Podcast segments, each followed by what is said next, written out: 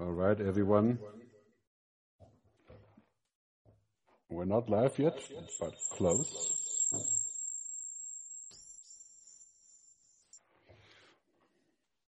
All right.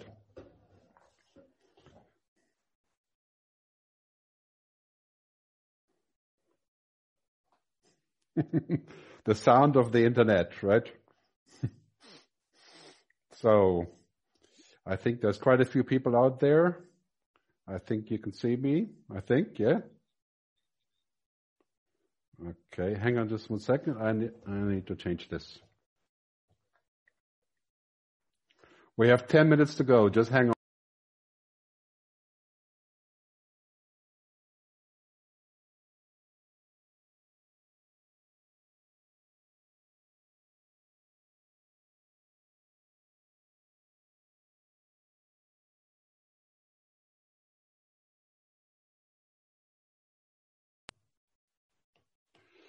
Yeah, we're all trying technology here. So whoever's out there, it's really great to have you here. We're we're still sort of in the preparation of the, of this uh, of this amazing conference. There's like I don't know already 780 people signed up, and we only we can only take 500. So guys, uh, hang on there. We we're kind of on hold now until six o'clock. Panelists are here. Uh, yeah, you can raise your hand right now, but I'm not going to take any questions until we officially get started. Um, keep in mind, uh, please keep your microphone muted until we ask you to speak. Uh, now there are 75 people here already. You guys are bright and early. That's very good. Um, if you have any issues, you can use the chat button. Let me just see if I, there's eight people chatting. That's very good. Okay, yeah. Thank, thank you, Harold. We can see and hear you. That's good. Okay. Okay. I'm going to send everyone this message on YouTube. If you want to share this event, you can send people a link to YouTube. That's this one. Okay. And so uh, if you have a chance, you can Twitter. Um, I will do the same right now. Okay. Yeah. Okay. Hello, Didier. Nice to have you here. Okay. So hang on just one second. Okay, I'm going to go off here for a minute just to have a quick drink of water and I'll be back just in time at six o'clock. Okay, so I will take care of your messages until we kick off in about eight minutes.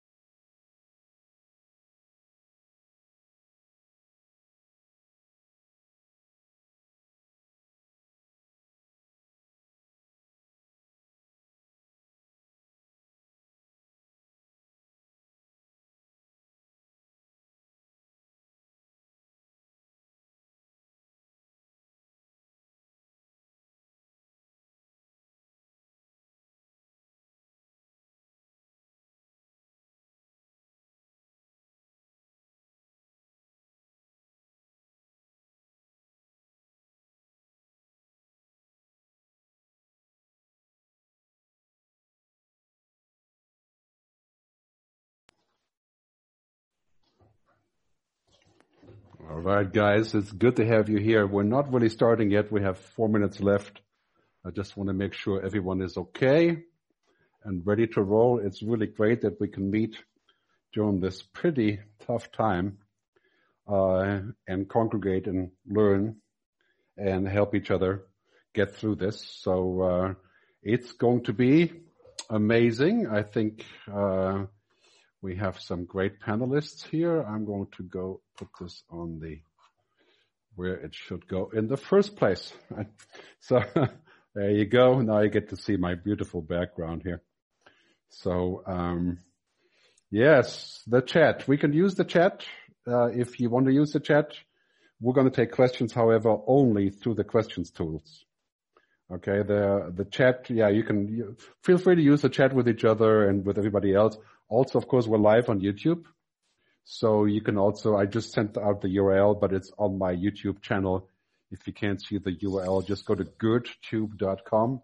That's like my name, G-E-R-D, tube.com. That's a shortcut, of course. but if you go to gerdtube.com, you'll see, uh, the tab, it says videos and then it says live streaming right now. So you can go there and put comments, but of course you can only put comments if they are positive. No, just kidding. But um, so use the chat box and stuff, and uh, for each other. Otherwise, official questions. Uh, use the questions tab, right? There we can see because uh, there's going to be a lot of chats here, so we're not sure we're going to get to the chats very much. So please uh, do use the Q&A, which of course on the lower part of the Zoom interface on the bottom, right? Uh, we have David Reinhold. Thanks. You got it. Okay. And there's an upvoting function. Okay. Upvoting means you get to vote on people's questions and see which one we should answer first. Uh, the one with the biggest upvotes will, will be answered first, obviously.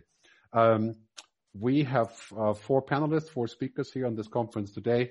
Um, we are going to take uh, people who want to speak or make a make a contribution uh, actually with audio and video. We're going to uh, take you as well. If we can, uh, raise your hand if you want to speak. Okay, there's a raise hand function. I'm not physically raise hand. You can do that too, but I won't see you. Uh, there's a function on Zoom where you can just raise your hand and then somehow our moderator uh, will try to get you into the queue. Um, we're going to start in about one minute. So as a last minute, if you want to actually say something and be on camera, uh, please make sure that it's that it's good what you're showing us, right? So no calls from the from the subway in New York. Well, that's out anyway. Nobody can go anymore, or from the bus in Delhi. Uh, try to keep in mind that you're you're live on YouTube and that the sound is decent. Okay, so let's give it a couple seconds here, and then we're ready to roll.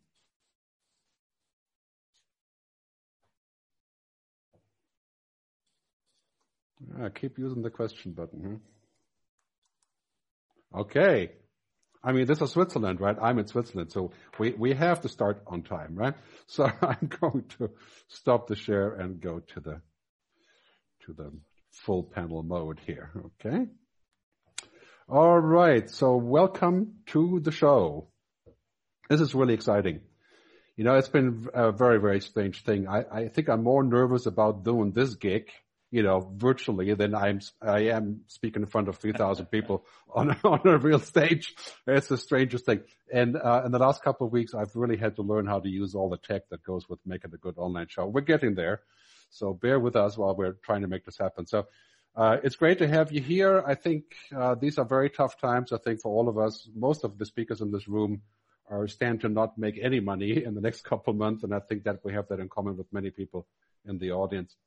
If you have any technical issues, um, we're live streaming on YouTube. Just go to gerdtube.com. That's my YouTube channel. You'll see the live streaming tab. If you get kicked out, you can't come back in. That may be because there's too many people in the stream, but right now we're still doing very good. Uh, we have 500 seats. So if you get kicked out, you can go to YouTube and just watch it there. You can also call in if you don't you have internet connection to use your mobile phone. Uh, you can use Zoom. There's a bunch of call-in numbers. You can just call like in the old old fashioned landline and, and just listen to us speak. We can do that too. Okay. So before I introduce the panelists, real quick, real questions. Uh, not the chat, right? You can use the chat if you want, but we're going to take questions over the questions tools. It's right on the bottom of the screen and you can upvote and download other people's questions. So we have a priority list.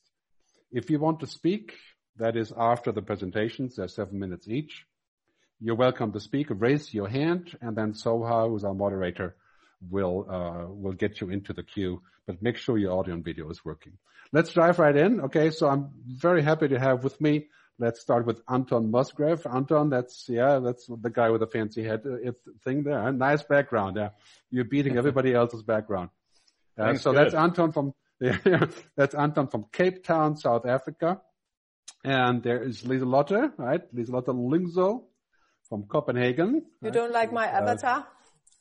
Yeah, no, I do. You show up twice there. That's good. Yeah. It's hard to figure out which one is the avatar and which one is you, but, but no, but uh, I'm sure you'll find out later. Uh, and there's KD Adamson, right? Hello from the, from the UK. Hi. Uh, she just started a new venture just today, I think, but she'll tell us about that shortly.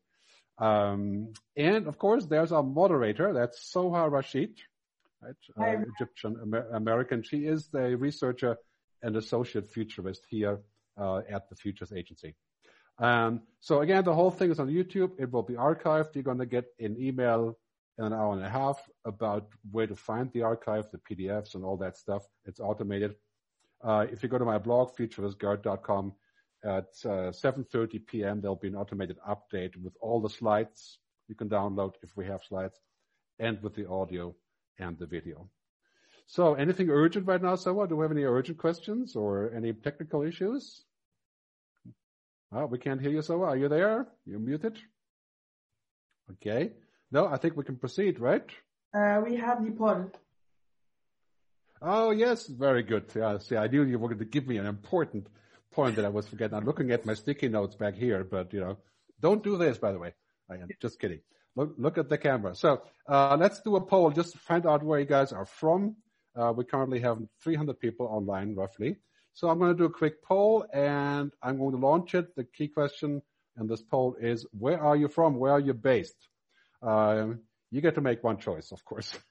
so please just kind of type in where you are. Uh, so I, I, need to know how many Americans are in the room so I can talk good or bad about America, uh, and Europe and Switzerland. And yeah, we're going to have a good conversation, I think, on this. Right? Wow, from all over the place. Ah, that's pretty good. So USA, Canada. I don't know. Can you see the results? I'm not sure. No, you can't see the results now. Only we can see the results. I see there. We'll share the results later, of course, uh, on the on the post. You can see it there.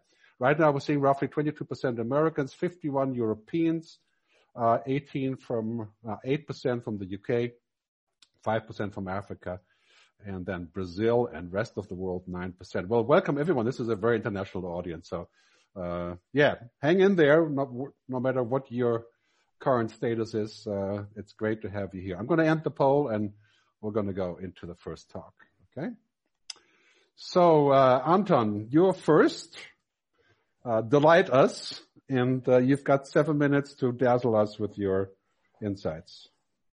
Thanks oh, by the very way, much good and really great. sorry, to... sorry, Anton. Just real quick uh, for the participants, we're going to go seven minutes presentation each and talk, and then we have questions. Okay, I forgot to mention. So you have to hang out and, and listen to seven minutes of of all of us. Uh, and yeah, please, Anton, take it away. There we go. Good. Thanks very much for the introduction and welcome everyone. It's uh, really great to have you from all over the world joining us here this afternoon. The, the theme that I've chosen is really how do we rewire leadership, if you like, to get ready for this very, very different world out there that we're facing. Uh, I think we all realize that uh, what has happened is not something any one of us would have thought about on the 1st of January as we crack the champagne to welcome in the new year. I think the era that we're living in is captured by the essence of this image. We really are in an environment where there's these massive collisions taking place collisions between what I call the old world and the new world. If you think of some of these collisions, one of them would be the collision between the carbon energy industry and the new world's uh, renewable energy industry. Massive friction, lots of vested interests, invested capital ranging from billions to trillions of dollars, and the friction between these two collisions. Of course, the most relevant collision right now is the collision between the old world of normality, and the new world. And I've seen one of our guests has already asked me the question, will the world ever return to normal? And I guess my response would be, what on earth is normal? I'm not sure that that world will ever return. And of course, the longer this era continues of the coronavirus threat to the planet, the greater the chances are that that world will never return. So what do we really need to do in the short term? Well, my advice to all the business leaders out there very simply is for the next three to six months, you have to survive whatever the universe is throwing at us. And we cannot predict what's going to come at us and exactly when. The next phase, horizon two, you might want to call it, is a rebuild phase. And that's after three to six months for the next 12 to 18 months where you regroup your people, reevaluate your entire business, uh, and then establish the platform from which you will develop plans to grow your business two and three years out from there. But understand, I don't believe this is a short-term issue. I think there are much larger issues that it will trigger, and we'll unpack a few of those this evening. What it is going to mean, however, is a fundamental set of new rules which leaders will need to understand as we navigate our organizations into the future. These rules will impact on how we govern uh, institutions around the world uh, that regulate trade and globalization, how we think about the future of capitalism, rules that I think society will impose on us as business leaders on how we measure success in our organizations. I suspect there'll be a, a much stronger shift away from the old success metrics of EBITDA, ROI, market cap, etc., etc., into a much more wide-ranging, all-encompassing set of success criteria. What it really means for all of us is that we need to fundamentally rewire our brains. We need to recalibrate our personal leadership radar screens of the signals that we're aware of, that we look for, how we connect them, and what stories these signals can tell us. And one of the most important questions you need to start asking yourself in the short term is which of your core business assumptions that were valid in the old world pre-COVID-19 will remain valid in the world post-COVID-19. So these are the assumptions that drive your balance sheet, your profit and loss statement, your business model, your engagement model with your staff, with your customers, and with ecosystems around you. Which of those will remain valid? All of those that won't remain valid post-COVID-19 are what I call toxic because they infuse your thinking today with germs that uh, prevent you from really engaging openly with a very, very different future. And if you think about that element of toxicity that existed in a very large global multinational corporation called Microsoft, what changed from that organization that was under massive pressure to even survive despite its size and its impact in world markets? It was really struggling. And in came Satya Nadella, a new CEO. And the first thing he did was address the toxicity in the organization from a culture perspective. He really got his leaders to rally around re-establish the purpose of Microsoft, learn to work together, to trust each other, and to act as one. And after that, he introduced shifts into the business model and the technology platform, etc. But we all know that in the last three years, Satya has made a massive difference to that organization. It's bounded back and is now one of the most powerful companies on the planet, or at least it certainly was. And that makes me think back to what happened just a few months ago with Eliud Kipchoge, that runner that broke the two hour uh, barrier for the marathon. And when you think what he had done and what he achieved had never ever been done in history before, it came down to three very important words. Firstly, you have to have the total unequivocal belief that you will succeed and you will do what's never been done before. That's a crucial element in business today, I believe. You have to ignite the desire in your teams to want to do that. And you have to unlock the passion of every one of your people in your organization and across your customer and supplier base. And so I would suggest that all of us as leaders today, if we're going to reimagine our organizations in whatever follows COVID-19, we need to ask of every decision we take from this day on, ask ourselves these five questions. Does the decision I'm taking this morning support with empathy our people? They're scared. They're uh, compromised. They don't know what the answers are going to be. Am I helping support them? And of course, closely followed by your customer base. Secondly, you have to focus on that survival phase. Three to six months from now, will we have cash? Will we create enough liquidity to get through just this phase? Of course, millions of smaller businesses won't but we have to think about this and do the best we can. Third question is, are, is what we're doing driving automation and digitization? I think we will soon lose the word digital transformation because there's one way of doing business in the future, and that's connected virtually in real time with everyone in your entire ecosystem. And of course, coupled with that is the relevance of your people going forward. How do we reskill, retrain, and keep them relevant to deliver exciting value to our customers? Is the decision you're taking building strong, enduring, empathetic uh, relationships that are robust and resilient? And finally, does the decision you're taking actually inspire people, give them energy to see through whatever the short-term COVID crisis is going to throw at us? You know, in the past, we used to look for experts that gave us answers to these sometimes very tough questions. The question is in the future, there are no experts for the world that lies ahead. So how do we as leaders become creative, adaptive problem explorers? I think now is not the time to look for rapid answers. I'm not sure the answers are that obvious. But let's start asking really, really important questions and let's explore without blinkers a whole new, very exciting, but very different future. And it's really interesting when we talk about technology, and I'm sure we'll get into that later on in the session. We need to realize that artificial intelligence, machine learning, and all of these wonderful technology tools cannot do what humans are so utterly brilliant at. They cannot explore the unknown. The future of business, in my view, is at this point in time entirely unknown. It may be that many global corporations that we know today will survive and will be there, and for many life will continue as it was before the announcement of what happened in Wuhan province. But I think for many, we realize that that future at this point in time is entirely unknown.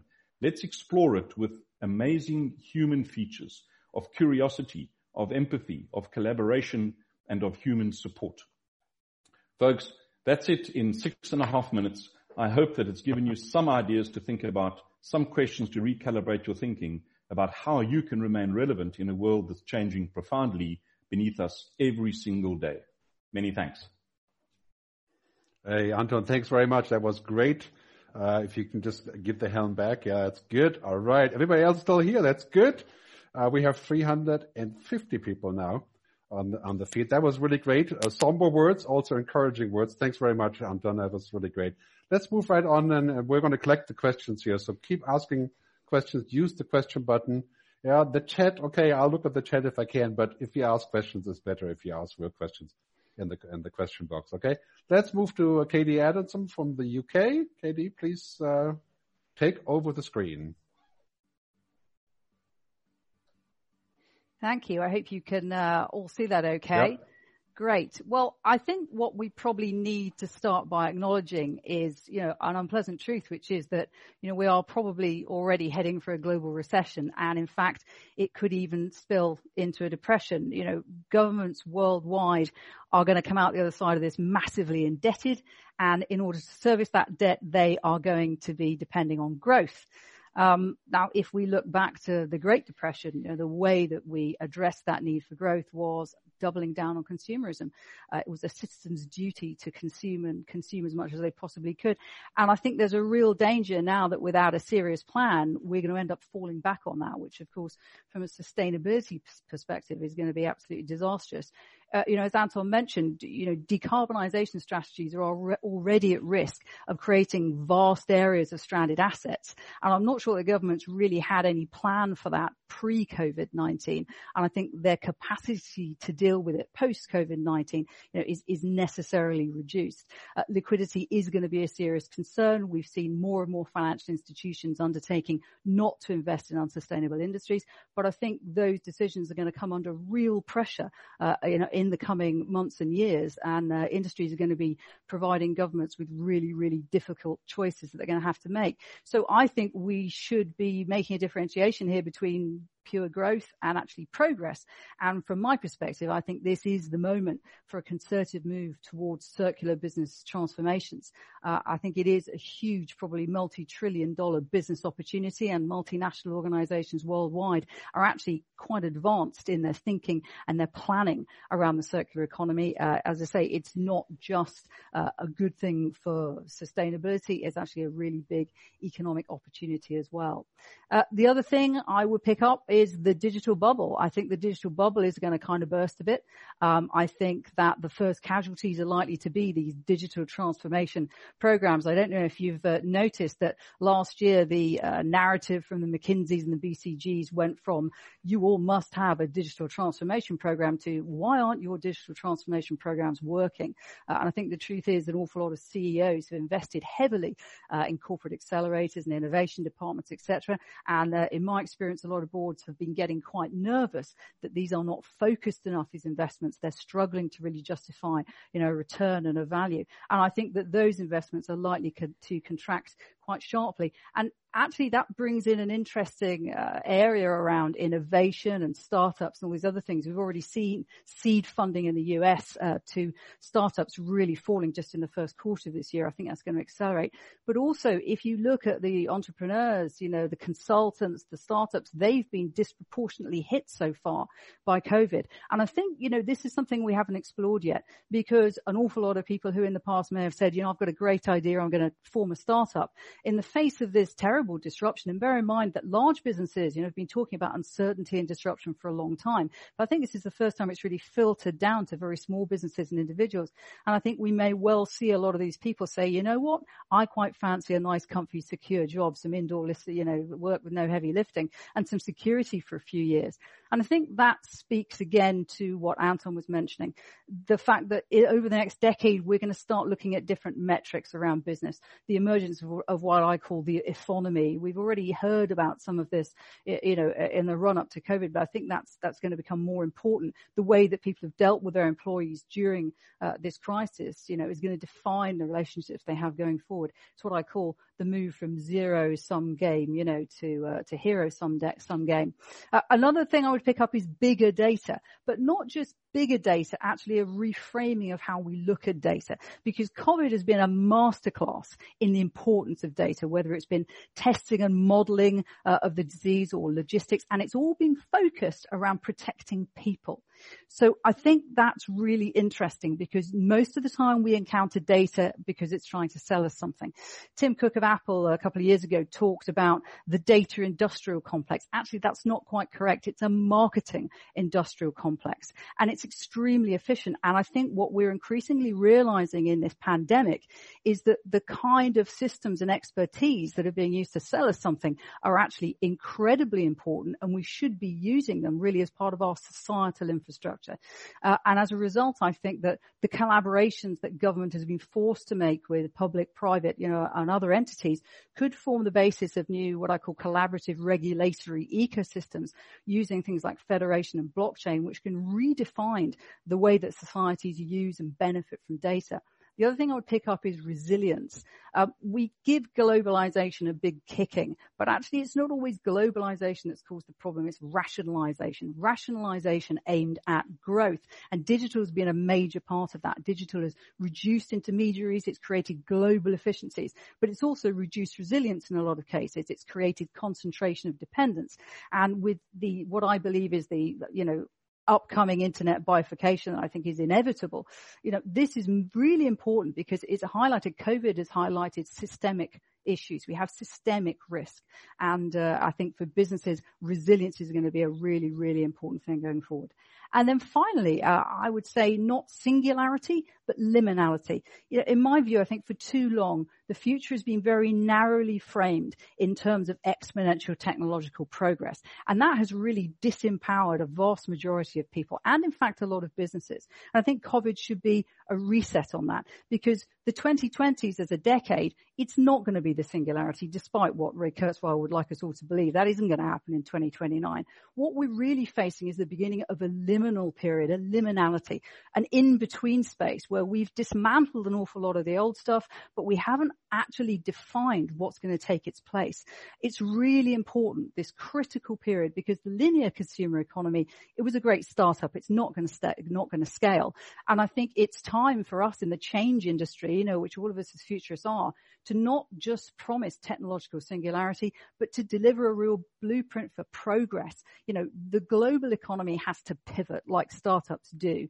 And I hope it pivots to what I call the circular economy. So what does that mean for leaders and organizations? Well, uh, you know, I've taken pivot to identify purpose interdependence, value and values, openness and trust. And I think for leaders particularly, I would urge you to look strategically at uh, my friend uh, John Hagel at uh, Deloitte talking about zoom in, zoom out approaches to strategy. What do I want to be in 10 years? How do I do that in the next six months? And then keep revising. Also vision, breadth, emotional intelligence and causative leadership. You know, being a leader beyond control really, inspiring people rather than trying to take control.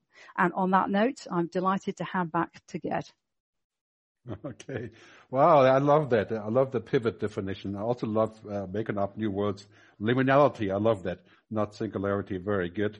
So it's really great. That was that was pretty amazing. By the way, I forgot to mention in the beginning, you know, we are all members of uh, the Futures Agency, which is a, a virtual outfit that that is doing keynote speaking and future advice around the world. But we all have our own different places to where we do this. We'll talk more later about how we do this, and we have lots of questions queued up. So I am going to go into my own presentation. So this is what I like doing best, right? Just kidding. Uh, showing you my fancy slides. So here we are. Okay, let me try share my screen on this.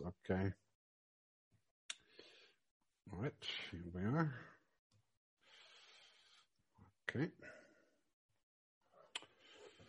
So I call this the great transformation. I mean, I, have uh, thought about this a lot the last couple of days. But what we call this? The Corona crisis, the whatever crisis, the the Great Depression again, take two. I call this the Great Transformation, and I think we're going into a world to where most of the things that we've thought about in the past are no longer true. Right? They can be toxic, like Anton said, very well put. Right? Uh, and I just launched a new website today called postcoronafuture.com. you can read more about this. It's just a part of my blog, but it's you know, this is kind of the theme, right? If you look at this graph, this is from Heather McGowan, who I follow on the internet. Just saw this yesterday, and we converted it quickly into uh, into, into something that we want to see. So it's basically, if you're looking at this, you know, you can see that the corona thing is an accelerant, right? It's changing the rate that we're going to change pretty much everything. Uh, and many of these things are painful, but they're probably still good, right? I mean, basically here, uh, looking at this scenario and saying, okay, uh, we're going to see a total shift in consciousness in the way that we think about things. And I think this will redefine us and it will redefine work. You know, I'm focusing on work in my little session here, but first, uh, part number one, it's, it's becoming normal to work from home, right? We will just have to learn how to do that. And that, that has been in my cards for a long time, but I haven't really gotten good at it. But now we are. Uh, the gig economy will explode. We're going to be doing things all over the place in virtual places. We need to have new, entirely new social structures to support the gig economy and to take away the exploitation. Lifelong learning, right? Constant studying. That's what we're doing now. We're constantly studying, doing new things. Everything is online. I mean, that takes a different mindset, right? A shift in consciousness. And cities will change as a result because, you know, we don't have to go anymore. And we can still go and meet. That's going to come back, I hope, right? But really quite simple is that this shift is humongous and it's going to mean failure to adapt, means failure to exist. Right here on the left on the screen, you, you see what I used to do is speak in front of people in real places, real people, and now I'm on the right here with my uh, headset, not wearing the corona mask in, in this instant. But uh, I think this is an old saying from an economist, failure to adapt means failure to exist. I do feel very strong about that. I think we all we have to figure out how we're going to adapt and what can we deliver as value to our clients and customers. I also feel certain about this you know, machines are going to become intelligent parentheses, but not like humans. It is the human only stuff that's our future. Right? And there's so many of those things. You know, machines don't feel, machines don't have intuition, they can't project the future. AI certainly didn't help us in the process of predicting this misery that we're in right now. It didn't predict Trump, it didn't help with uh, the Brexit and so on. But machines will start doing the routine work. So our destination is this, right? We're going to go from doing just a little bit of the routine work to do almost none of the routine work because machines will do it. Very important here. Not everything that looks like a routine is a routine and not every routine should be given to machines. Right? But clearly this is where we're going if you're looking at this graph uh, from The Economist uh, about five years ago, I think, right? So already quite clear non-cognitive, non-routine cognitive work is exploding and of course non-routine manual work, carpenters, dancers, priests, you know, that sort of thing and futurist, I hope, right? Cognitive work. So this is really where human values become invaluable. I use this graph to show this interplay between, you know, what I think is what I call the the ang- the uh, androrithms, the human things, and the algorithms. Right? These are things that machines can't do. And I think that's going to be where our future is of work, especially now. Now we're going to go in a world where being human uh, is, is, is a very, very important thing more than ever before, right? The more technology we use, the more we can and must become human and, and learn the human only skills. And that's going to have great impact on education, training and learning. Uh, and all of that, of course, is now being transported in the online environment anyway. Right? And how do you learn how to be emotionally intelligent, right? On the internet, that's doubtful, right? Big discussion what's going to happen there. Work-life balance, right? I mean, we're all going to work in so many situations that we could very easily always be working. I, I always work from home, so sometimes I do only 12, 15 hours a day, but it's very hard to figure out how to keep work and life uh, nicely separated so that we can remain human also with our private life. Um, so I think the bottom line of, of this short presentation here is I think this could be heaven or it could be hell. We could end up in a future to where everything that we had expected is no longer happening, uh, where we have economic distress, you know, the, the depression of, of a recession and so on. But we could also have a better future when we think about using our foresight that can be sort of accelerated for this. And this kind of graph kind of shows provocatively, you know, the, the key question will be, what do we want? You know, Tim Cook was mentioned earlier. He said six months ago in a conference that basically technology can do great things, but it doesn't want to do great things. And then the key question is, what do we want? Right? So this, you know, are we talking about extreme capitalism? Are we talking about humanism like we have in Europe? Are we talking about technology, AI, data, surveillance? Right? I realize this is sort of, you know, just a black or white uh, scenario. And, you know, will Europe take the lead? It seems to me like Europe is kind of taking the lead on this global debate now and I would love to see what Americans are saying this. But I think we may as well see a new renaissance in the U.S.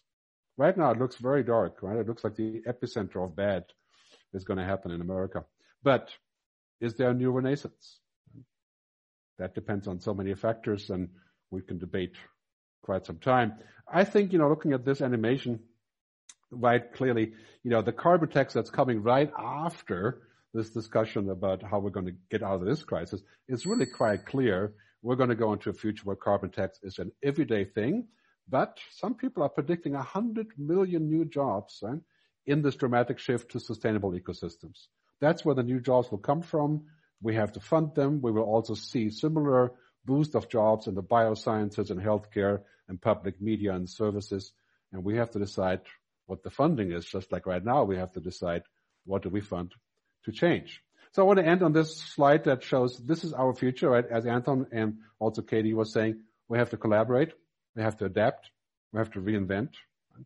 we have to question our assumptions. Because I really think that the future is better than we think. I know that's a really kind of a strange thing to say right now because it looks all like really, really difficult, right? But I think we're, we're at a point to where we can say, okay, is there light at the end of the tunnel? Read my post on this, uh, on the postcoronafuture.com. You can now see the post I posted on this yesterday. So sticking with our paradigm of not overdoing the presentations, I am going back, right, and going into the last round here. Thanks for enduring me on this. And now Liselotte Lyngsø from Copenhagen, please take over. I'll take over the stage. Welcome to this session, and I'm speaking from two weeks lockdown in Denmark where all the schools have been closed. And I think I need to speak from a people's perspective. Now we heard the business, the government perspective, but how much is the corona crisis actually changing us as people? And I think uh, when we look back, this is going to be one of the biggest revolutions in time. I'll talk about two trends and one taboo and before I start, I'll say as a futurist, I never say whether the future is black, bright or black. I say interesting, exciting. So if you keep that mindset while listening to my presentation, you have uh, managed to become a futurist yourself. So, so please no value judgment. Just uh, lean back Uh, as Gerd was talking about the exponential, development, I think that's uh, really interesting. As a futurist, I spent so much time explaining people that things were uh, developing at an exponential rate. Now with the corona, we all understand exponential. And I actually think that can be really useful when we want to explain climate change later on, that even though it seems really far away and is it going to hit me? Suddenly we understand when somebody is saying, well, it's actually melting uh, exponential, we understand. Likewise with the speed of change in terms of new technologies. Also, um, we are changing right now from this uh, fake news uh, time where we use the social media to get news and information. Somehow Corona is just too serious.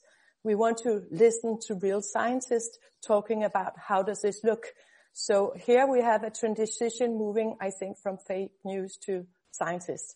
Well, let me get to my two trends and uh, my taboo. The first uh, trend I want to talk to uh, about at home is the way we move from hospitals to health centers. None of us want to go to a hospital right now unless we are almost dying. So uh, we really, really make certain that we don't have to go by measuring ourselves, taking our temperatures, using all kinds of apps. At the moment, we are really into sharing this data in order to, to stay healthy. And that is definitely gonna continue. We might have, well have a chip under our skin.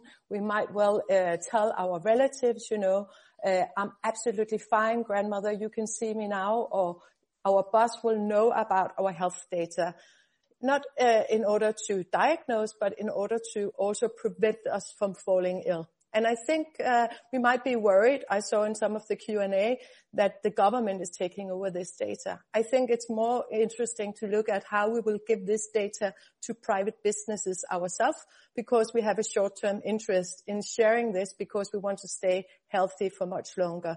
So here I really see a huge trend in everybody building their own home hospitals in the years to come. And that goes for uh, the rational stuff of medication, but it also goes for all the irrational stuff of buying herbal medication, maybe sleeping in a pyramid. Uh, so that is going to be really, really interesting to see how uh, that is going to transform our homes especially also with an aging population uh, everywhere, and the corona is not going to go away anywhere soon. So how do you prepare for the fall coming up? I think survival kits, you know, even power generators, so we don't lose our Wi-Fi. Uh, so uh, and and maybe local produce as well. So lots and lots of stuff happening in that health area. The other one, uh, Gerd talked a little bit about, is the other huge revolution right now that we can explore through the eyes of our children, or if you know any teachers, they are going to a massive revolution right now because we have been talking about going online with a learning system for a long time. I think already in the 50s they found out that the forgetting curve is huge. After 14 days you have forgotten 95% of a one hour lecture. So it's uh, much more interesting to make micro learning, adaptive learning, individualized learning. Adaptive learning means that it knows exactly uh, how much I know and when I'm starting to forget and then when moving to me to the next level. The people who are working with this saying in 10 years time we don't need exams at all. We can reduce, uh, for instance, medical studies with one year and people have much higher grade because it's adapting to your way of learning. My own son, he's uh, learning from school. He's doing his A levels and he was really fed up with all these kids on the first row putting their hands up. They were always being asked and he's quite happy now because the teacher is like, so can anybody answer? And you can write down in your own speed in the commentary field. So finally now he's uh, getting some fame for getting the answer right. So I think when we go back, uh, we will have this global knowledge of what actually makes sense and what doesn't make sense. And it's not going to go back because now the teachers have had their hands dirty and it will transform them, transform them forever. So we are done discussing should we have screen time with our kids, should the kids bring screens to school or not. We are starting to have a much more sophisticated discussion on what should actually go on while we use them. And also hopefully this can free up a lot of time to become more social. Which leads me to the big taboo of our time, which I call the feedback crisis. And that's a bit of a paradox. We're talking about digitalization. We measure everything. We rate everything. I think Bridgewater, they rate each other every time they have a talk and they even have an algorithm su- suggesting what teams uh, you should put together so you don't pick the usual group of people. All that is well and fine. For a long time, we have actually stopped speaking to each other. If you walk down any big city, everybody have their stuff in their ears.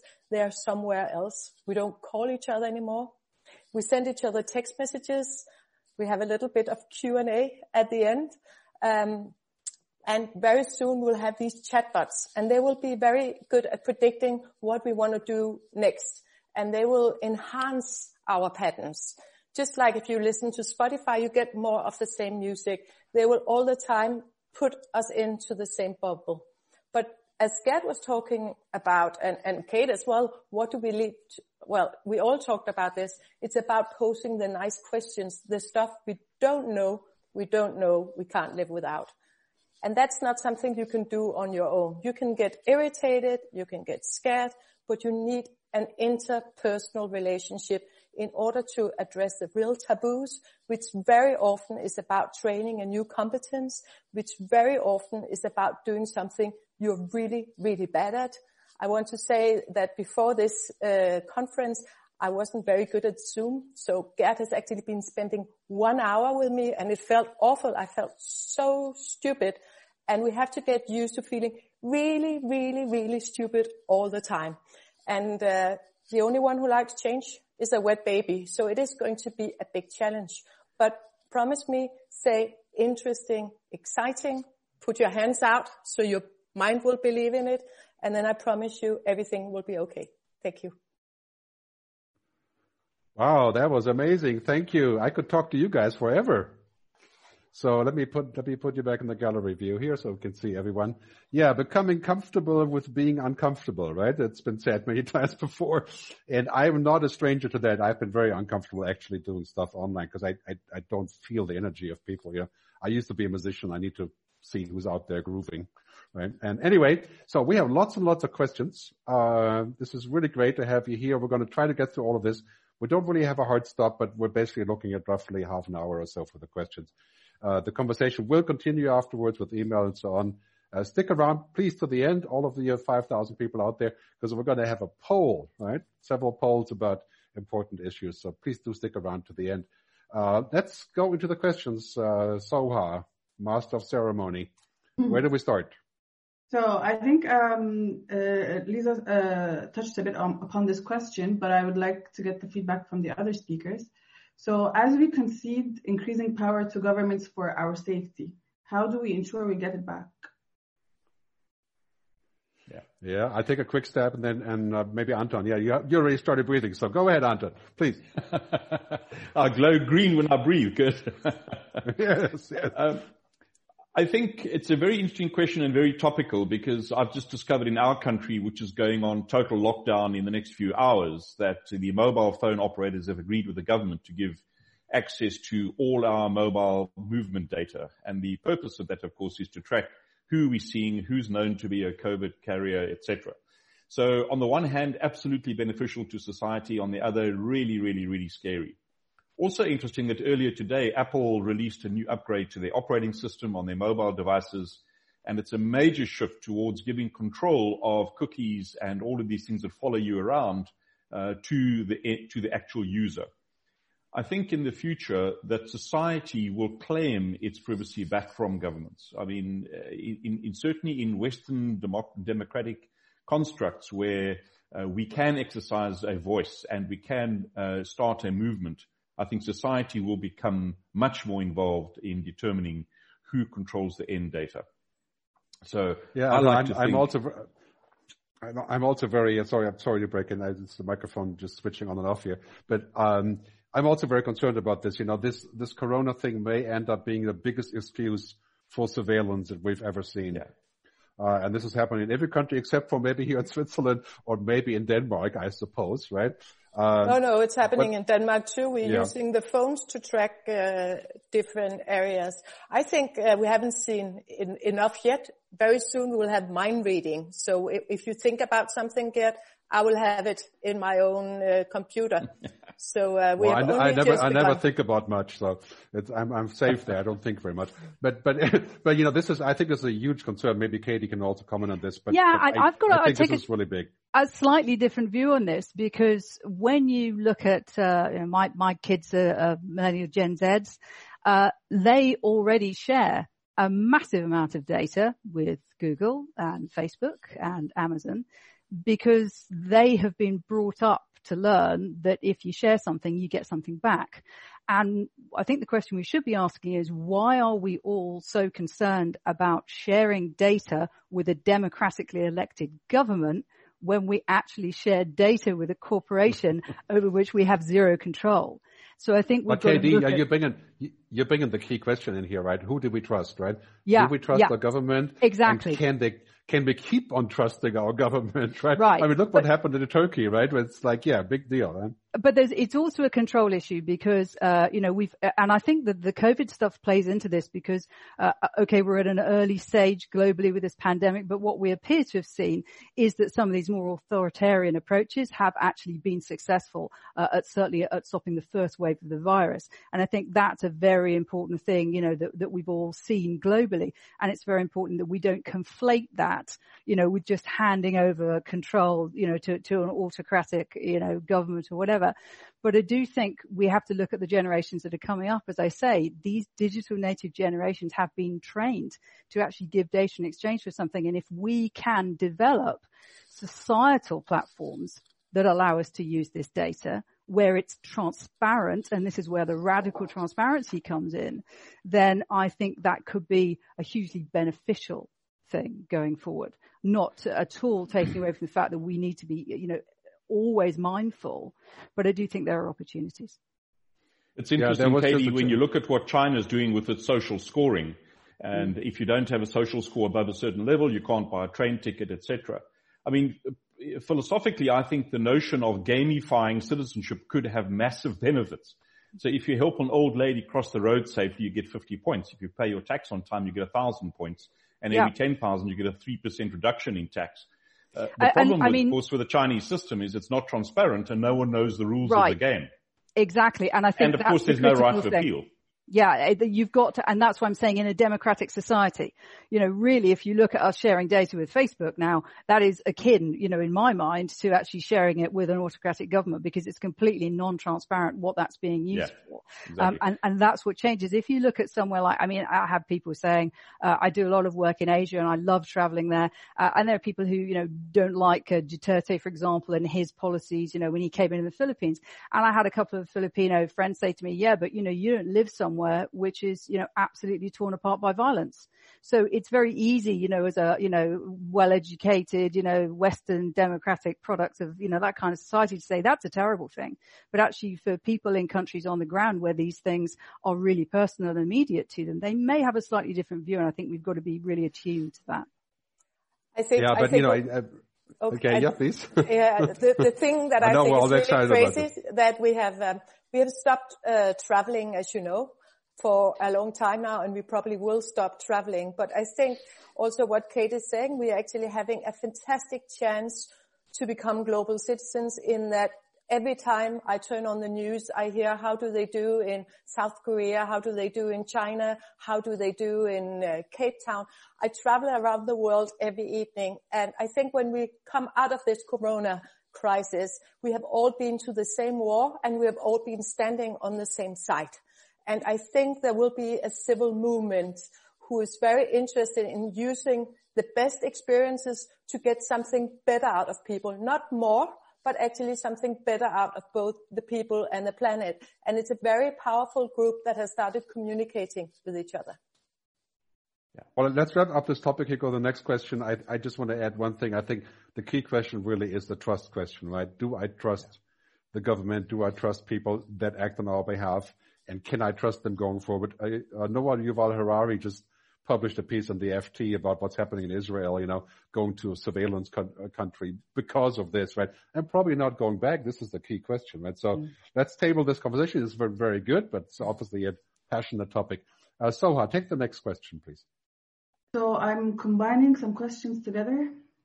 Uh, so there's a question about the skills that leaders of the new world will need and um, how can we train ourselves to ask more urgent questions? And then specifically for Katie, uh, a lot of votes for the question about causative, if you can deep dive into causative leadership. Do you want me to pick that up first? Uh, uh yeah, uh, yeah. As, as uh, like, when, when, I talk about causative leadership, it comes from it, it, comes from the root of the word leader, actually, which is a, it, it, lots of these things come from Latin, and that doesn't actually. I think it's sort of Germanic, but it's a, a very old form of verb, which is called a causative verb, and it actually means to lead means to cause someone to follow you. So I think that's a really critical thing that's got lost in all the, you know, management leadership handbooks. Um, I mentioned EQ and these two things are very closely linked. I think it was Eisenhower who said, you know, the art of leadership is getting something, someone to do something, you know, that they don't realize you want them to do. Um, it is leadership beyond control because the critical reason for the failures of uh, so much digital transformation programs is because they fail to actually look at the, the most important thing, which is culture and culture really is very closely related to leadership. So I think you need far more autonomous workplaces and that takes a very different kind of leadership style to enable those because it means that instead of hierarchy, you have to be ready to, you know, be part of uh, an agile organizations, self-organizing teams, actually organizing to solve problems. And that really is giving people the autonomy to go and do that. So when I say causative leadership, I, I, that's what I'm talking about. I'm talking about creating an environment with people, and that is a cultural thing that causes them to actually almost, you know, lead themselves. Uh, and I think, it, you know, it's it's not completely unrelated to, to traditional attitudes to leadership, but I think when you actually delve down into the word itself and you find it, it is, you know, it, it is a causative thing in itself. Uh, I, I think that encapsulates it quite well. So that's that's really what I mean by that. Great. Eddie, Anybody else? There's an amazing story by the late Professor Sumantra Ghoshal he talks about the context that leaders create within their organizations. And he said organizations have a smell. They either smell like um, he came from Calcutta, so he used that as the example. And he said, imagine Calcutta in summer at uh, 36 degrees Celsius and 110% humidity. And no matter how much you want to go and run, you just cannot. You just, it makes you lazy. Whereas if you go for a walk in the forest of Fontainebleau on a Sunday morning, you're exhausted from a tough week and all you want to do is go for a, a gentle stroll. He says the context in the forest means you can't stroll. You have to run, skip, hop and jump. And organizations either smell like Calcutta or Fontainebleau, I guess. And it's the context that leaders create through the leadership role models they set, their actual behaviors, their empathy, their clarity of purpose and getting people to rally around that. And all of these create uh, the kind of organizations where people just want to stand up in the morning and do more than is expected because they love what they're doing and what they're trying to do actually has a relevant meaning in life which they can align with. Absolutely. Totally, totally agree with that. Yeah. I yeah, so on my part, uh, yeah, let, let me, uh, yeah, I think we are going uh, very much from, from headhunting to team hunting. I think one of the big flaws is that we do not get enough feedback especially as managers. I know that now they're getting really clever apps to help them and purpose can only take you so far, but the world is getting extremely complex and there it's so important to also being able to relate and employ other people than yourself. And that takes a very specific uh, emotional muscle to handle. And uh, I think that can be dealt with by, by employing, for instance, leaders in groups of two. Otherwise, we are very likely to see the same thing as usual. Yeah, I, I was going to say, you know, I, th- I think we're seeing a shift from this idea of IQ, you know, knowing stuff, having knowledge, knowing logic and all these things to EQ. That's been discussed for a long time. And, and that's also going to change in our universities. In the future, uh, machines will have IQ. They can look up stuff very quickly, but, but to have EQ, it's quite difficult for a machine, right? To have foresight, intuition, emotions, understanding, storytelling, yeah, so it's, I, I, think this is where our intelligence is, is, is vastly superior and will last for quite some time, maybe 50 years or so until machines can possibly fake that, right? But we have yeah. to, we have to shift our skills over to this area, we have to teach our kids how to be humans, you know, to be a mensch, as you would you say. know, Gerd, right? I, I, I would say that we, we're seeing a decoupling, actually. We're seeing a decoupling of intelligence from consciousness. And I think we talk a lot about smart organizations. Actually, intelligence we can do now. We can do that. You don't have to be human to be intelligent, but actually to be conscious and to be conscientious, that still requires humanity. And that's why I think, you know, smart organizations, no. Conscious organizations, yes. I think one thing that is going to make us more conscious, Kate, is that we will have the blockchain and this uh, coronavirus is actually helping us to have local teams sitting all over the place and then you can have your uh, intelligence delivered. So the whole need for hierarchy and leaders as we used to know is also in a sense going to evaporate. Yeah, it's funny. I think one of the questions in here is about digital transformation. We're going to get to that in a second. I, I, I really think, you know, calling this whole area now the great transformation. I think this other transformation is that we will not no longer believe that just using technology is going to make everything different, right? It doesn't. It's a tool, right? You can have a hammer and I can go on the street and kill somebody with a hammer or I can build a house, right? It's not the fault of the hammer. And this is what AI does, for example, right? I can kill people with AI. I can build a house with AI. These are just tools, but we have to transform to look into this uh, in a whole different way than we have in the last 10 years, which is, you know, how to create, make more money, create more profit, have more growth, right? This is over, right? This idea of this ob- obsession with growth, you know, that's where it's a dead end street, right? Yeah. Good. I want to just answer the second part of that question, which was about how do we ask better questions? And it's really interesting when you look at some of the work that Elon Musk has done across must be seven different industries now. And he's achieved, whether you like him or not, and whether you agree with what he does, smoke on television or not, is not the point. He distills a set of very complex issues down to their very, very simple fundamental principles. And at that point, he gets the aha breakthrough that then changes the game forever. So when he shoots rockets up at, you know, 10% of the NASA cost of a rocket, it's because he's really deeply understood what is that one thing that drives the entire business model around sending rockets into space. Um, and he's done that across multiple industries. He strips away the noise that we call business, but it's actually just busyness. And he gets down to the simple principles that drive the customer need, the customer experience, and then he solves for that. Strip away the complexity, strip away the nonsense. At the end of the day, business is about someone with a need, someone with an ability to supply that need. They meet, they agree a price. That is the moment of business. It's that simple. We've built this massive set of processes and standard operating procedures that just make it way too complex. And we think that's what leadership is about, is managing all that nonsense. Well, it's not. And of course, of course, this may be one of the things that, that puts America back into the spotlight, right? The, what I call the new renaissance. Uh, it's this idea of saying, well, you know, this is what the culture is in America, right? Is to, to strip the stuff, get down the boss and reinvent. Very hard for us to do in Europe, right? Because we're always thinking about all kinds of other things, right? uh, and I think this is the challenge. This is the hope I see for America. I lived there 17 years, you know, this utter reinvention because now is the time to do so, this pioneering spirit. Let's have hope, you know. Go to the next question, please. Soha. Okay, there are lots of questions about digital transformation, and um, okay, there's one specific for you. How how digital transformation programs are not working? I think um, Katie answered that. What do you consider being the root cause for this lack of successful transformation? But this was Gerd. Would you like to give a comment on that? Well, just just real quick. I think you know. I think Peter Drucker said once. Uh, maybe somebody was riffing off Peter Drucker. Uh, a culture uh, eats technology for breakfast. Right? I think he actually said culture eats strategy for breakfast, right? but I would say culture culture eats technology for breakfast. This is the number one reason why companies aren't transforming because the culture doesn't support it. Yeah. They get a fancy software, they get a fancy futurist or whoever to come and speak about this. And, but there's no culture of transformation, right? People aren't helping each other transforming. They're not allowed to ask questions.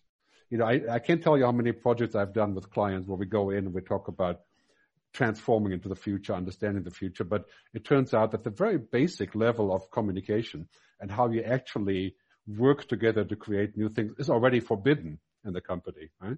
It's like reminds me seven years ago, I did a session for a big media company that says, how do we use social media to uh, to sell our content, right? Turns out I went there uh, and I talked to people. Turns out social media was forbidden; it was locked out on their entire system, right? Nobody could actually get to it, right? And this is the kind of question that I, yeah, I get this a lot. Like, you know, people think of transformation as being technology, but it's not, right?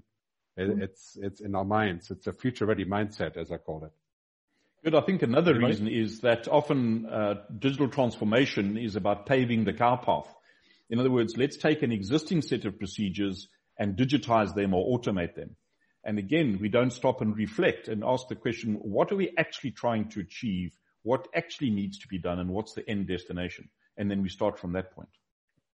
Yeah, the question I said earlier, what do we want to be, right? What do we want our future to be? What is our preferred future? Because I yeah. think, you know, it's really funny to see, I think in, in 20 years, we can probably be anything, right? We can extend our life forever. We can go to other planets, right? This is all, uh, what do we want, right? Do we want to be human? Do we want to be superhuman? Do we want to be God, right? I mean, I think it's all going to be possible, right? We can change our bodies. We can do all these things. The question is, what do we want? And I think we have to get on the same page. And now in this great uh, transformation, the corona crisis, this is the key question, right? What do we want when we reboot, right? And, and, and how we're going to get there and, and how is government going to help us get there if they do help us? Uh, and this is the existential question that we have to ask now. What do we actually want from this? The yeah, real problem is, of course, we've the... always said the future should be a matter of choice and not chance. Hmm. But the problem is to make the big post-COVID-19 uh, choices is you need strong leadership. And where in the world is a huge leader emerging to guide the world across maybe the biggest question of the century, maybe forever even? Um, and that's what gives me uh, sleepless nights is that where are those global either uh, political or business leaders that are brave and strong and robust and able to have this huge conversation with conviction, passion and empathy? You know, I'd like to pick that up because I think that's an incredibly important point. We're talking about uh, the need for ecosystems and collaboration, and yet we still have this this need for a leader. And I think what's fascinating is that ideologically, so many of the leaders that we have are really bound up in things that they can't really break out of. You know, if, if, you talk about a policy, if it has shades of socialism or it has, you know, shades of something else, people can't adopt it. And what I see is an emerging role for conveners, really.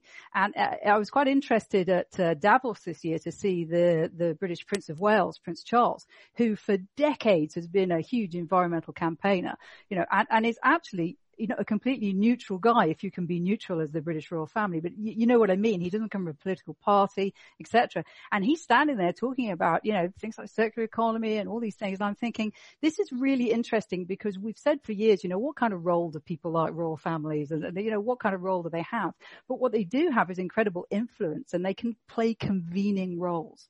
And I think actually it's going to be interesting to see where conveners appear and I also think business has a bigger part to play eh, than, than we think because it always used to be that if you want to change the world, you went into politics. Actually, people who want to change the world now are going into business and technology businesses. And the kind of ethical standards we are holding businesses to, we're not holding politicians to anymore. So think if we look at ecosystems, collaboration, conveners, maybe we don't need big political leaders. Maybe we just need a consensus globally with some of those conveners that can start moving us to the right place and bring politicians in. I think we are seeing this big change in politics as well. When we grew up, you know, it was waiting for Bruce Willis or Arnold Schwarzenegger. We sat there passively watching our TV screen, waiting for the hero to turn up and save the day. And that's just not what it works like anymore. We had a generation of gamers who are used to collaborate, who are used to contribute. As you said, Kate, we have influencers.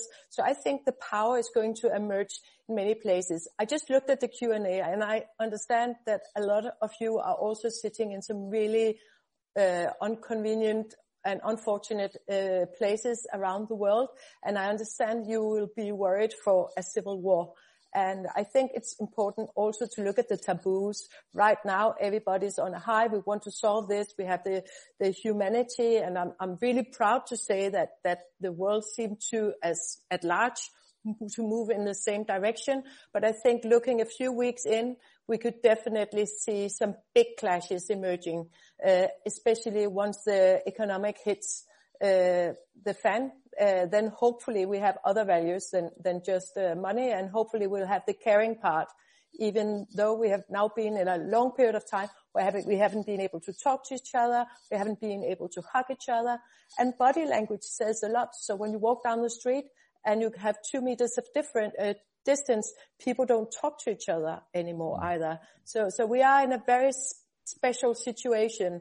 So I think it's, uh, I love uh, the fact that Gerd is actually making some future scenarios because I think this is really where scenarios uh, come into place. Yeah, I, you know, I think the, yeah, right now it, it, tends to look a little bit dark sometimes. Like, you know, if you're looking at the US, for example, right now, which, which is very likely to be the absolute global epicenter of, of this crisis, uh, for several reasons. Um, then I think this is a time for us to, to talk, to collaborate, to work together, to prevent the worst cases, to help each other to figure out what the next step is, to assist your neighbors, to to make sure that we build a new a way of communicating. Right, this is the transformation that that I think we all have in common, and this is not going to be easy. I think all of us, you know, I myself, I face a, re, a year without revenue, right? Basically, right, oh. and, and that's yeah, yeah. So we are please help me somebody. I'm just kidding. Uh, Join the club. why should, why should you cry, be different? right. So so now we now we really have to think about this. You know which way it's going, and and uh, I think if we do we have a raised hand or something like that, we can probably get somebody from the audience to come in. Let's take one question. In the meantime, if you want to actually speak, use your audio, use your video. Oh, we have a hand, but uh, you better be you better be speaking well and not calling us from the bus somewhere. Uh, so let's get this person that has raised the hand. Who has raised the hand? Uh, Soha, can you get I that person into the? At my end. Somebody just raised the hand. Yeah, but don't be shy. Uh, let's take the next question while you're getting ready to raise your hand. There's a tool on Zoom. I think it's in the upper right corner where you can raise the hand. Okay.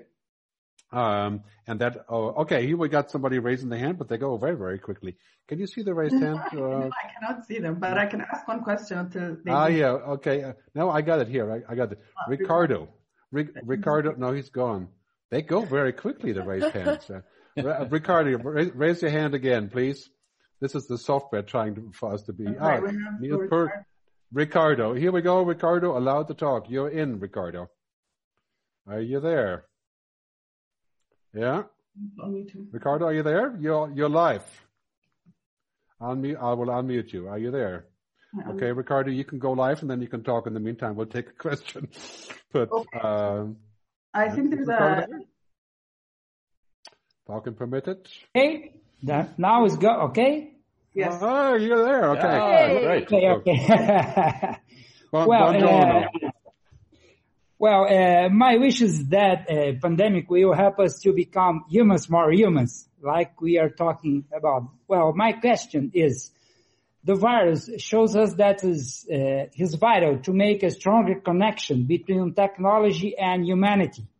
That's one of your main subjects. Okay, you uh, mainly Gerd speaks a lot about it, but it seems that no governments or companies or people are prepared and focus on this need, mainly because this challenge asks a, a world dialogue without borders or unilateral interests. Well, uh, you, Gerd and Harari, for example, are optimistic about the future. And I ask you if there is a path to join all these protagonists in the same meeting to face this big problem.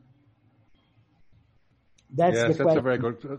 That's a very good question, Ricardo. I, I think from my point of view is that we're now being forced into a reset, and that reset is something that we actually looked at for quite some time, but, couldn't figure out how to do it because we had so many things to, lo- to lose, right? And now all of a sudden we're saying, okay, the economy is going to hell, so we may as well think about sustainable capitalism. we may as well, like you know, when when things when when things really hit the uh, when, when when the shit hits the fan, then we're thinking about okay, can we drop this and think about something new? And this is kind of the moment right now where we're saying, okay, maybe this is something we can figure out how to uh, implement climate change measures now, because now we have already this kind of reset in place, right? So it's mm. basically, I think we're getting closer than ever to this kind of concept. Then without this reset, we would have always to talk about, you know, how will we get ready and can we risk it and so on. But now the cards on the table, right? They're being remixed. So yeah, this is why I have hope for this. You know, call me an optimist. I probably am. but uh, thanks, Ricardo. Let's let's move on okay. to a question. Okay. Thank you. Okay, thank you for, you. for go ahead. Thank, thank you for calling in. Okay. So um, there have been many questions about the future of the travel industry post-corona, and I will combine with that hospitality. And I know that's a topic of your concern, Gerd. So uh, you guys take it first, then. So I, I, remember doing a strategy for an international airline. Gosh, it must have been 12 years ago, and uh, asked the question, you know, what business are you actually in? oh, and we, we about passengers and flying and airports. And I said, actually not. The only business you're in is, is taking me to meet with some colleagues to discuss a business issue. And I said, if that's your business, why aren't you building the kind of Zoom businesses back 10 year, 10 or 12 years ago? And they thought I'd lost my marbles. They just didn't understand it. So, you know, will, will travel as the way we know it, uh, return? I think it's not going to return anywhere near the same level of volume or scale as before. Uh, I think um, there will be new businesses that connect business people, that connect families maybe in virtual ways that are today. I'm in Zoom. This is version one. Imagine version 13.3 five years from now with 5G connectivity, uh, real-time data flows, zero latency, and all of those wonderful things. Um, I think is going to be uh, an absolute explosion of new ways of giving people an experience of a place or a meeting that doesn't require us to, you know, launch 300 people in the lead pencil in the sky for 13 hours. Okay, I think uh, I think travel is definitely coming back. I think uh, because if you if you call somebody, your happiness curve go like this, and I'm quite sure watching this, you don't get the same emotional reactions as watching uh, any of us on stage or amongst a real live audience. Likewise, if you hug your child, you know, the happiness goes all the way to the ceiling. If you write a text message full of funny videos, it's a flatliner. So travel in the future is about uh, five uh, dimensional. It's about the food is getting more important to us. What is actually inside We'll be much more conscientious. We're not just going for a weekend. We go deeper into the travel experience. We might use two months preparing to go, understanding the culture, understanding what layers we want to reveal. We want to not just go for inspiration. We want to go for transformation. We wanted to do something to ourselves. So that could be uh, learning a new skill uh, and really getting under the skin of people. And I think that curiosity has really been arising uh, during this corona. And of course, uh, the travel industry has to be a part of the solution, not a part of the problem. That means they have to be beneficial to the local economy. They have to think in circular terms and they have to tap into the movement that we are all becoming digital nomads. I think we're having this huge uh, leisure competition going on now where we combine business and leisure for the whole world. We can work from everywhere. So you better get set on making sure that you have some good values where you are, you have some good work ethics, people are well, that you have nice culinary uh, experiences, and that people are working well together. A final thing for the travel industry, I think is really important. So if I go to London, I don't want Kate to show me around because she lives there. She's, she has her blinders on. I want to be shown around London by a Danish person because a Danish person can translate all the crazy things they do in London that we don't do in Denmark. So I think people should use the foreigners much more as guides and as translators for other cultures. Thanks. Well, I guess yeah, I know, guess I'll just go screw myself then. You know, when you come to London next, you're on your own, frankly, Lisa oh, oh, but, oh. but, listen, I, I, actually I think I'd just like to be a bit more prosaic about this and say when we talk about travel, very often we're really talking about air travel because air travel was a thing that really, really revolutionized things. And I think actually, you know, COVID's going to be a total watershed here because, uh, you know, around the world, there are going to have to be very big decisions made by governments about the extent to which they're going to bail out these airlines. And of course, it's not just about passengers. Uh, bear in mind, the, the only BA flight running to Madrid once a day is a big 777, and that's not carrying people. They do that because of cargo. And this is where it gets really important because globalization 4.0 is becoming more regional, less global, and that's going to impact air cargo as much as it's going to impact, you know, other kind of supply chains, whether it's shipping or, or, or trucking or whatever. So I think what you've got here is a couple of really big structural changes. Are we going to see a drop in air cargo? Potentially we are.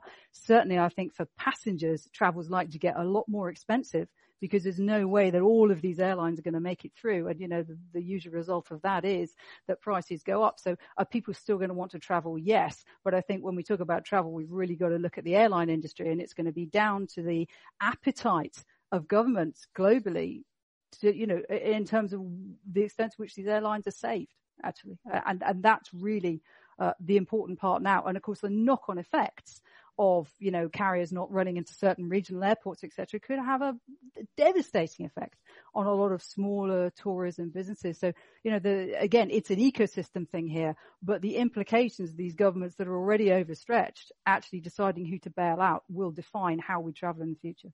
So it's going Katie, to be let's take it one step further to, to landlords of buildings, right? Yeah. Six months from now, CEOs and FDs are going to realize that their companies are pretty, pretty able to deliver most of what they were doing before while with everyone working under, under their own uh, sort of operating costs at home in their own home offices. Imagine if organizations stop renewing leases across the buildings around the world, how that transforms an, an industry. Uh, if you look at the experiment of IBM in Japan, where they told people to work only four days a week and have a three-day weekend every single week, productivity went up 40%. So I think there's whole new ways of delivering the value propositions, the customer experiences that we will discover as technology also underpins some of that growth. Um, I, I, don't disagree with, with leisure, travel for learning and exploration and fulfillment. But I think the business consequences of travel and, and real estate and running large companies in structures of the old world are going to change fundamentally. For sure. Yeah, I mean, let's let let's be frank about this. You know, the last ten years, we are of course the worst example of this, right? Mm-hmm. I did. I went on 300 flights last year in 2019. Uh, I have stopped counting, uh, and I, I keep talking about why we should do things remotely. It didn't work, right? I mean, basically, I think this is not, this wasn't sustainable and it will not be sustainable. Right? And we're going to keep meeting face to face because we're human. And this is just like, you know, you can date an app or an avatar on the internet, or you can have a real date, or you can use Tinder or whatever, but it's not the same thing, right? And so I think this is really important to realize. We're going to keep going. We probably will take a lot less airplanes. Uh, like in Europe, we're going to take the train, right? Because the train is now boosted by all this, the whole debate, right? And it's quite clear airlines are in deep, deep, deep trouble because they were in trouble before, just didn't realize, you know, how much we had pushed this kind of crazy flying you know, going to Beijing for a day, or people mm. from Manchester going to Malaga for an evening yeah. because it was two dollars on Ryanair, you know, to go. So, so I basically what's happening here is really quite clear. We're going to travel a lot less with the airplane, and this is only now part of it because, of course, now they will go defunct. But in the future, we're going to see carbon tax, right? Mandatory carbon tax for every flight you take. Right? The average value of a ticket when you fly is three hundred dollars. If we pay 10% of that as car, as mandatory carbon tax, right, we could do a lot of stuff with that money, right? and that's coming. So I'm, you know, I'll be the worst one to suffer from this, but, and then we're looking at stuff like cruise ships, right? They're toast. They're not coming back. What about I mean, epidemics? This, epidemics could also be a driving force for stopping us to travel because basically sure. we are afraid of of getting uh, finally we have cleaned up our country so we don't want people to travel across borders but we do have driverless cars. We do have Elon Musk working on hyperloops.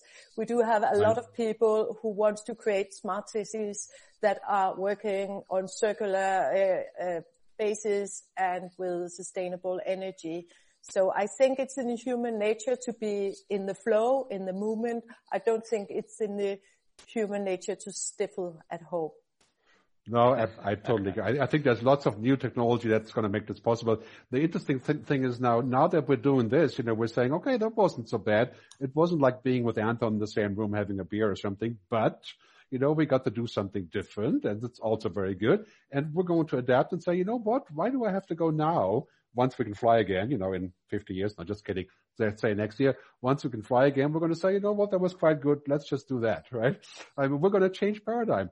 Uh, and this will be very difficult, especially for airlines and airports. I look at airports and I say, okay, what if I can go to the Zurich airport? I can go into a holographic room. I pay a hundred dollars to Swiss Air and I'm going to show up in Cape Town in real time. Right? I still can't drink beer and smoke a cigar. Okay, that's kind of a problem. but I'm still going to be there, right? Uh, and that's coming. I, I, I, tell you, in a few years, every airport will have a holographic transportation room where For I sure. pay a ticket. Uh, laziness, laziness is, has always been the main driving force, and it's just easy. So that's why we're not phoning each other anymore either. We just send text messages. So we need to do a conscious travel. We need to be conscious about meeting each other in the right way. That is bringing yeah, the right results. So of course that will limit, but maybe we will also meet each other for other circumstances than we have done in the past. And yeah, I suggest on that note that yeah. you do yeah, what we've been doing with some of our friends for the last uh, few days is schedule a Zoom drink session with your friends. I mean, it's kind of crazy. Have you noticed that drink is featuring quite heavily in discussions? That's, well, uh, well, that's, that's what futurists do, right? Time, that's how we come up with our scenarios. right. Uh, we, we have another raised hand. Let's take Marcella, right? Marcella BOS, boss. Oh, there you are. Okay. Wow. This is working really well so far at the control. So please, Marcella, uh, fire away. Yeah. Good uh, evening and good morning for some of us. Uh, Marcella from the Netherlands speaking. Uh, thank you, panelists, for uh, your valued, uh, um, yeah, sort of inspiration for me all the time. And I want to ask you this question to all four of you and I expect uh, maybe four different uh, questions of answers. uh, that is what you see when we are moving as a world uh, towards this maybe new sustainable world where we uh, in consciousness live in a high level of cooperating with each other. What do you see personally as the biggest risk to get there? yeah. Yeah, great answer. I, th- I think the the uh, the principle of capitalism is the biggest risk, right? We we've gotten so used to saying, you know, the purpose of what we do is to get ahead, to grow profit, to get richer, and you know, and this has been the paradigm all over the world pretty much. And and now we're saying, you know what, you know, the biggest paradigm is to be more human, to to exist, to enjoy our lives, to collaborate, to see other humans, and that's really becoming a, a big deal now. We have to go to what Al Gore called sustainable capitalism, right? because it wasn't sustainable until now, and now we're realizing that it has crashed, right? And now we're thinking, okay, how do we get to sustainable uh, capitalism? And there, the biggest hurdle for us is to come on the same page and say, let's have a different stock market. Let's have a stock market that values companies by people, planet, purpose, and prosperity, right? And that's how we get judged. That's how your bonus is paid. Have you created purpose? Have you created prosperity? Have you created a planet benefit, right? Have you done the quadruple bottom line? That's how you get paid as the CEO in the future.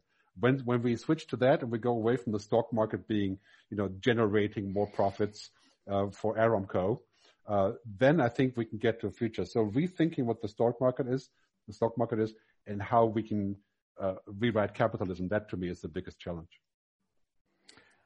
For me, it's a, it's a, it's a lack of, of, of vision. We're always double scared of what we're going to lose compared to what we're going to get.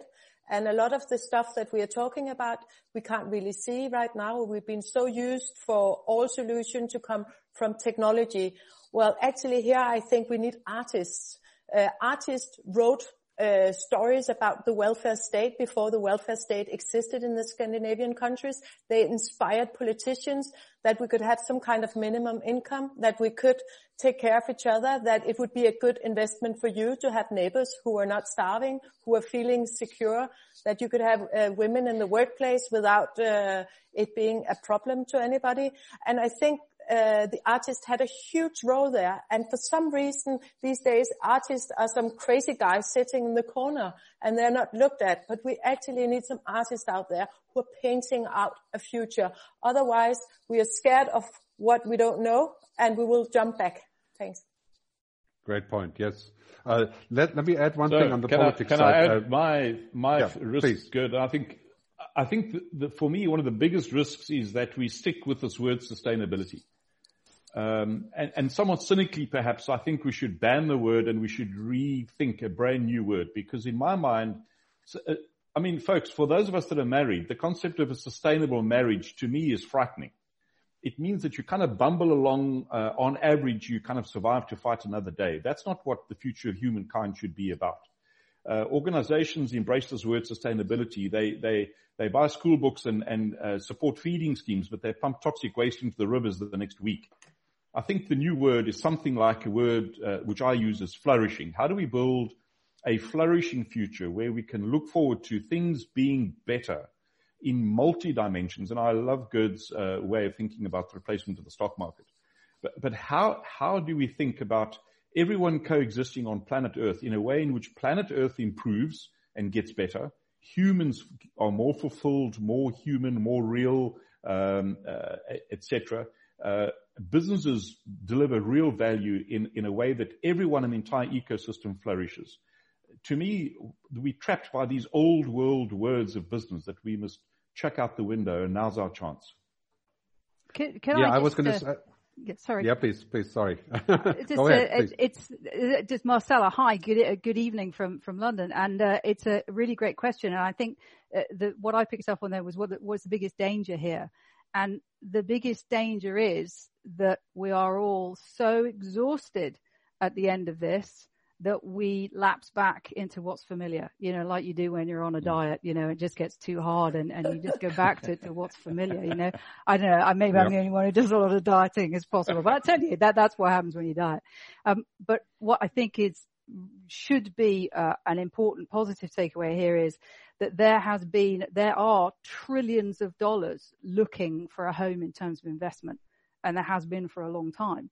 And actually, if we can find some real heroes and heroines amongst these people who are going to invest those things, then things like really to me, the, the key thing we need to do is decouple consumerism from capitalism because capitalism can work. You know, capitalism has a lot of positives, but the consumerism element of it is leading us into all sorts of nightmares. You know, it's where it's effectively the, you know, the advertising industry. It's the suggestion economy, as I call it.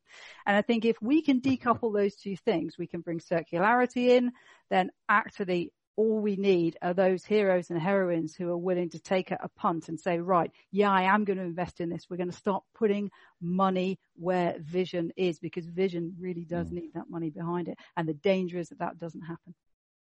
Let me comment on this issue of investors. You know, there's a question here about investors. I think it's really important to see now, if you're an investor today, you're going to have to look for the next thing, right? The old thing is running down. Like the end of oil is a certainty now, right? get out of oil as quickly as you can because this crisis is going to make it even worse, right? And it's now the next thing that we have to think about. Healthcare, right? That's definitely a factor. Anything to do with social, taking care of people is booming, right?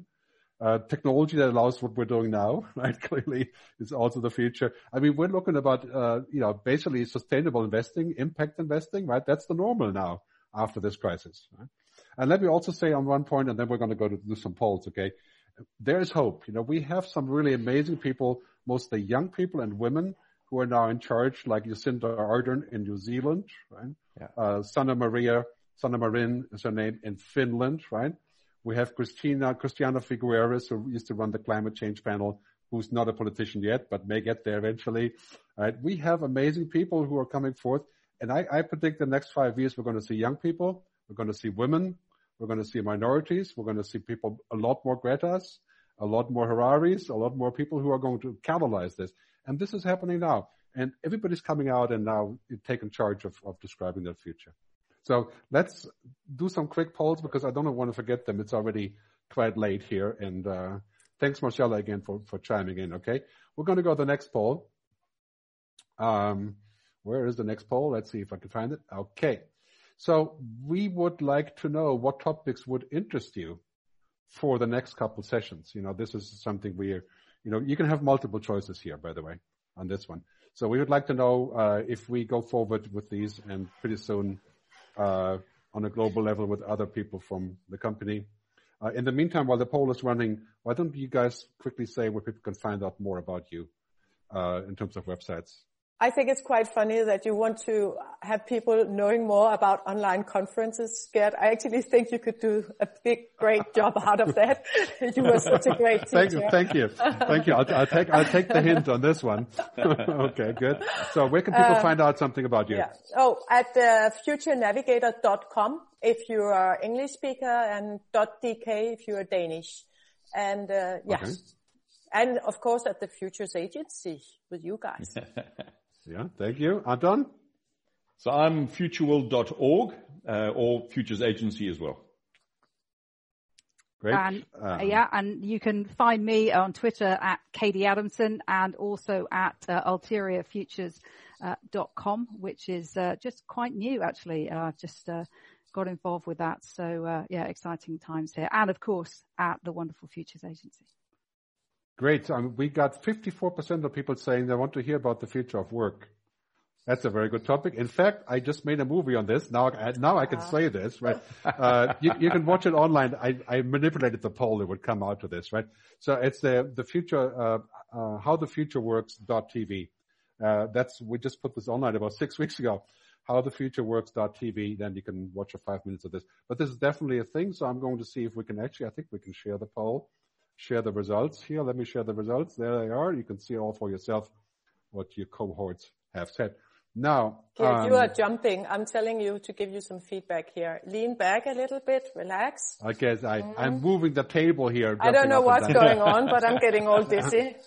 Yeah, no, this is the table. It's not. It's not okay. me. It's the table, right? It's because uh, he's yes. getting way too close, Liselotte. no, I'm just there's saying. No, there, yeah, there's no earthquake or anything. Okay, I, I, want to do one more important thing. I I, I got I found somebody else do uh, on the next poll. Okay, we're going to unmute everybody in a second, okay? And you get to have a what we call a, a special crowd burst, okay?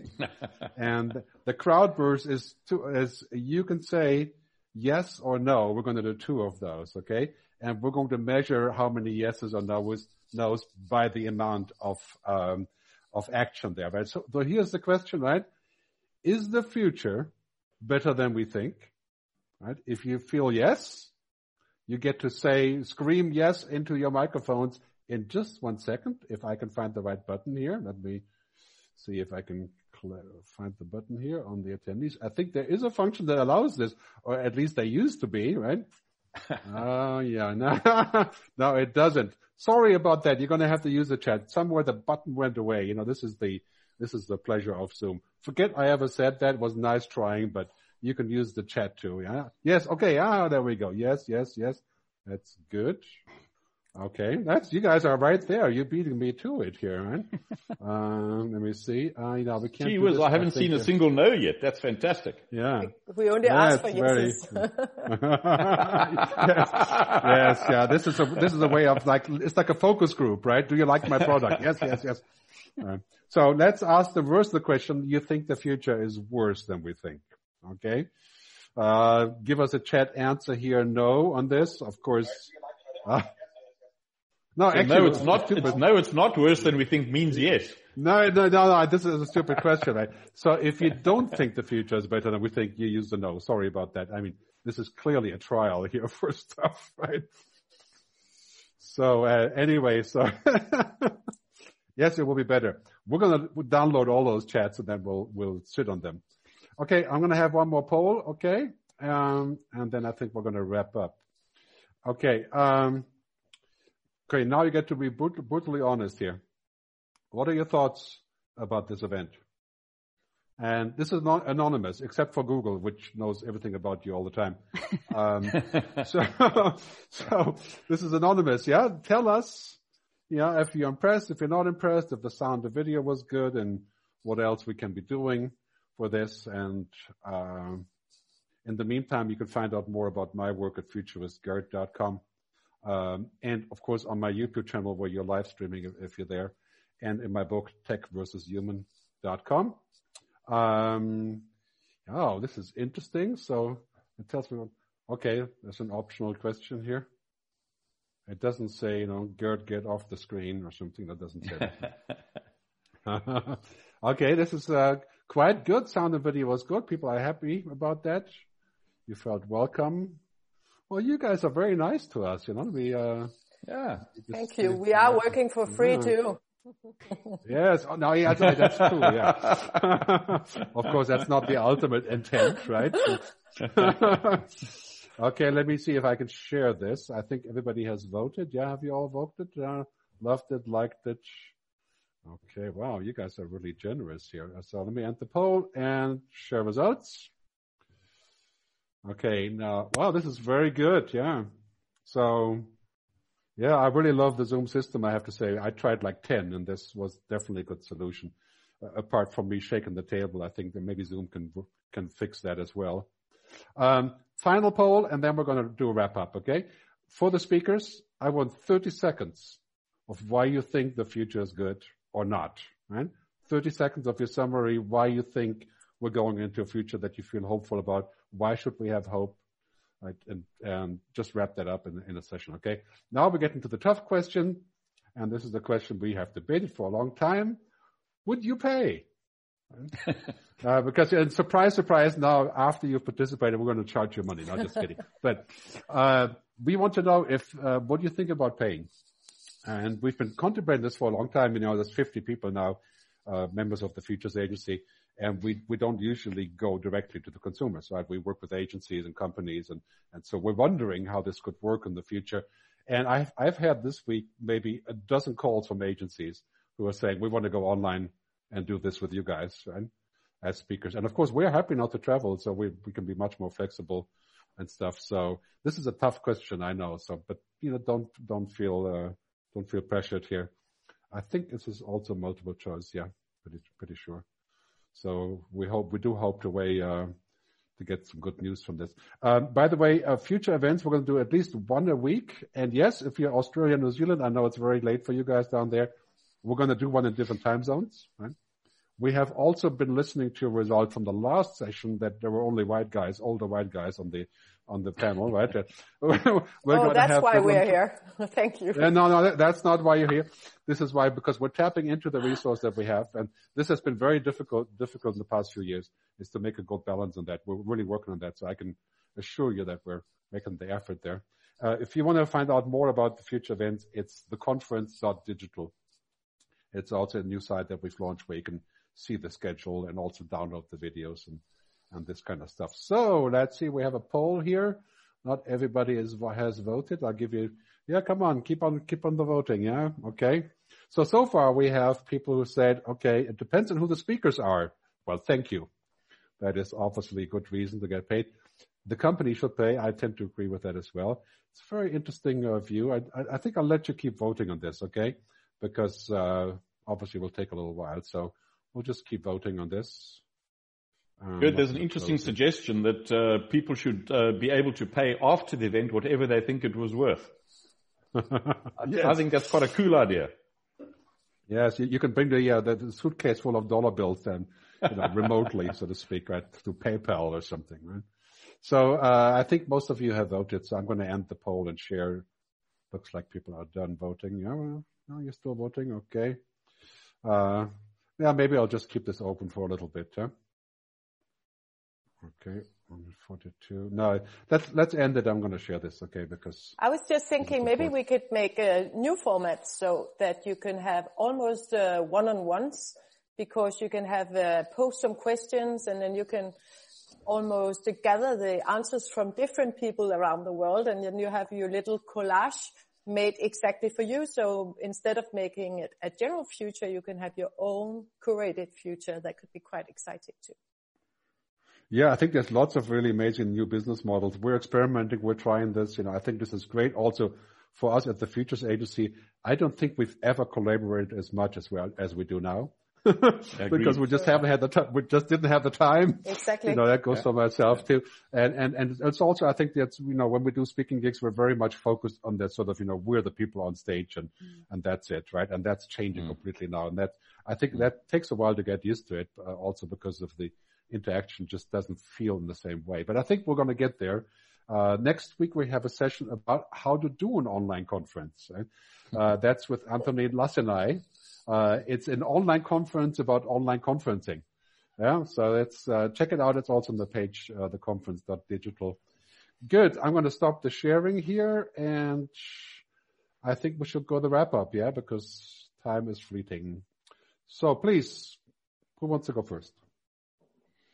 So I'll go first. I'll say I, am extremely positive because nature teaches us, as my uh, former partner and friend Wolfgang Grulke also says, extinction is a vital part of life because it creates space in which innovation and invention can take place. And I think that humans are resilient. I think we generally motivated by love and caring uh, for the most part. And I think we will navigate and innovate our way out of the white space that will be created by the extinction, both businesses and sadly personal lives that this Coro-19 period is going to bring to us. Thank you.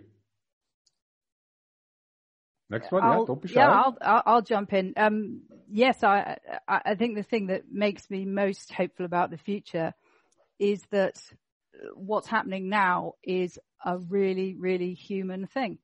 And actually what we're seeing everywhere is people actually rebooting and going back to basics, which is, you know, do I need this stuff? What do I really, really need to buy? You know, who do I really need to see? What, what's absolutely essential in my life?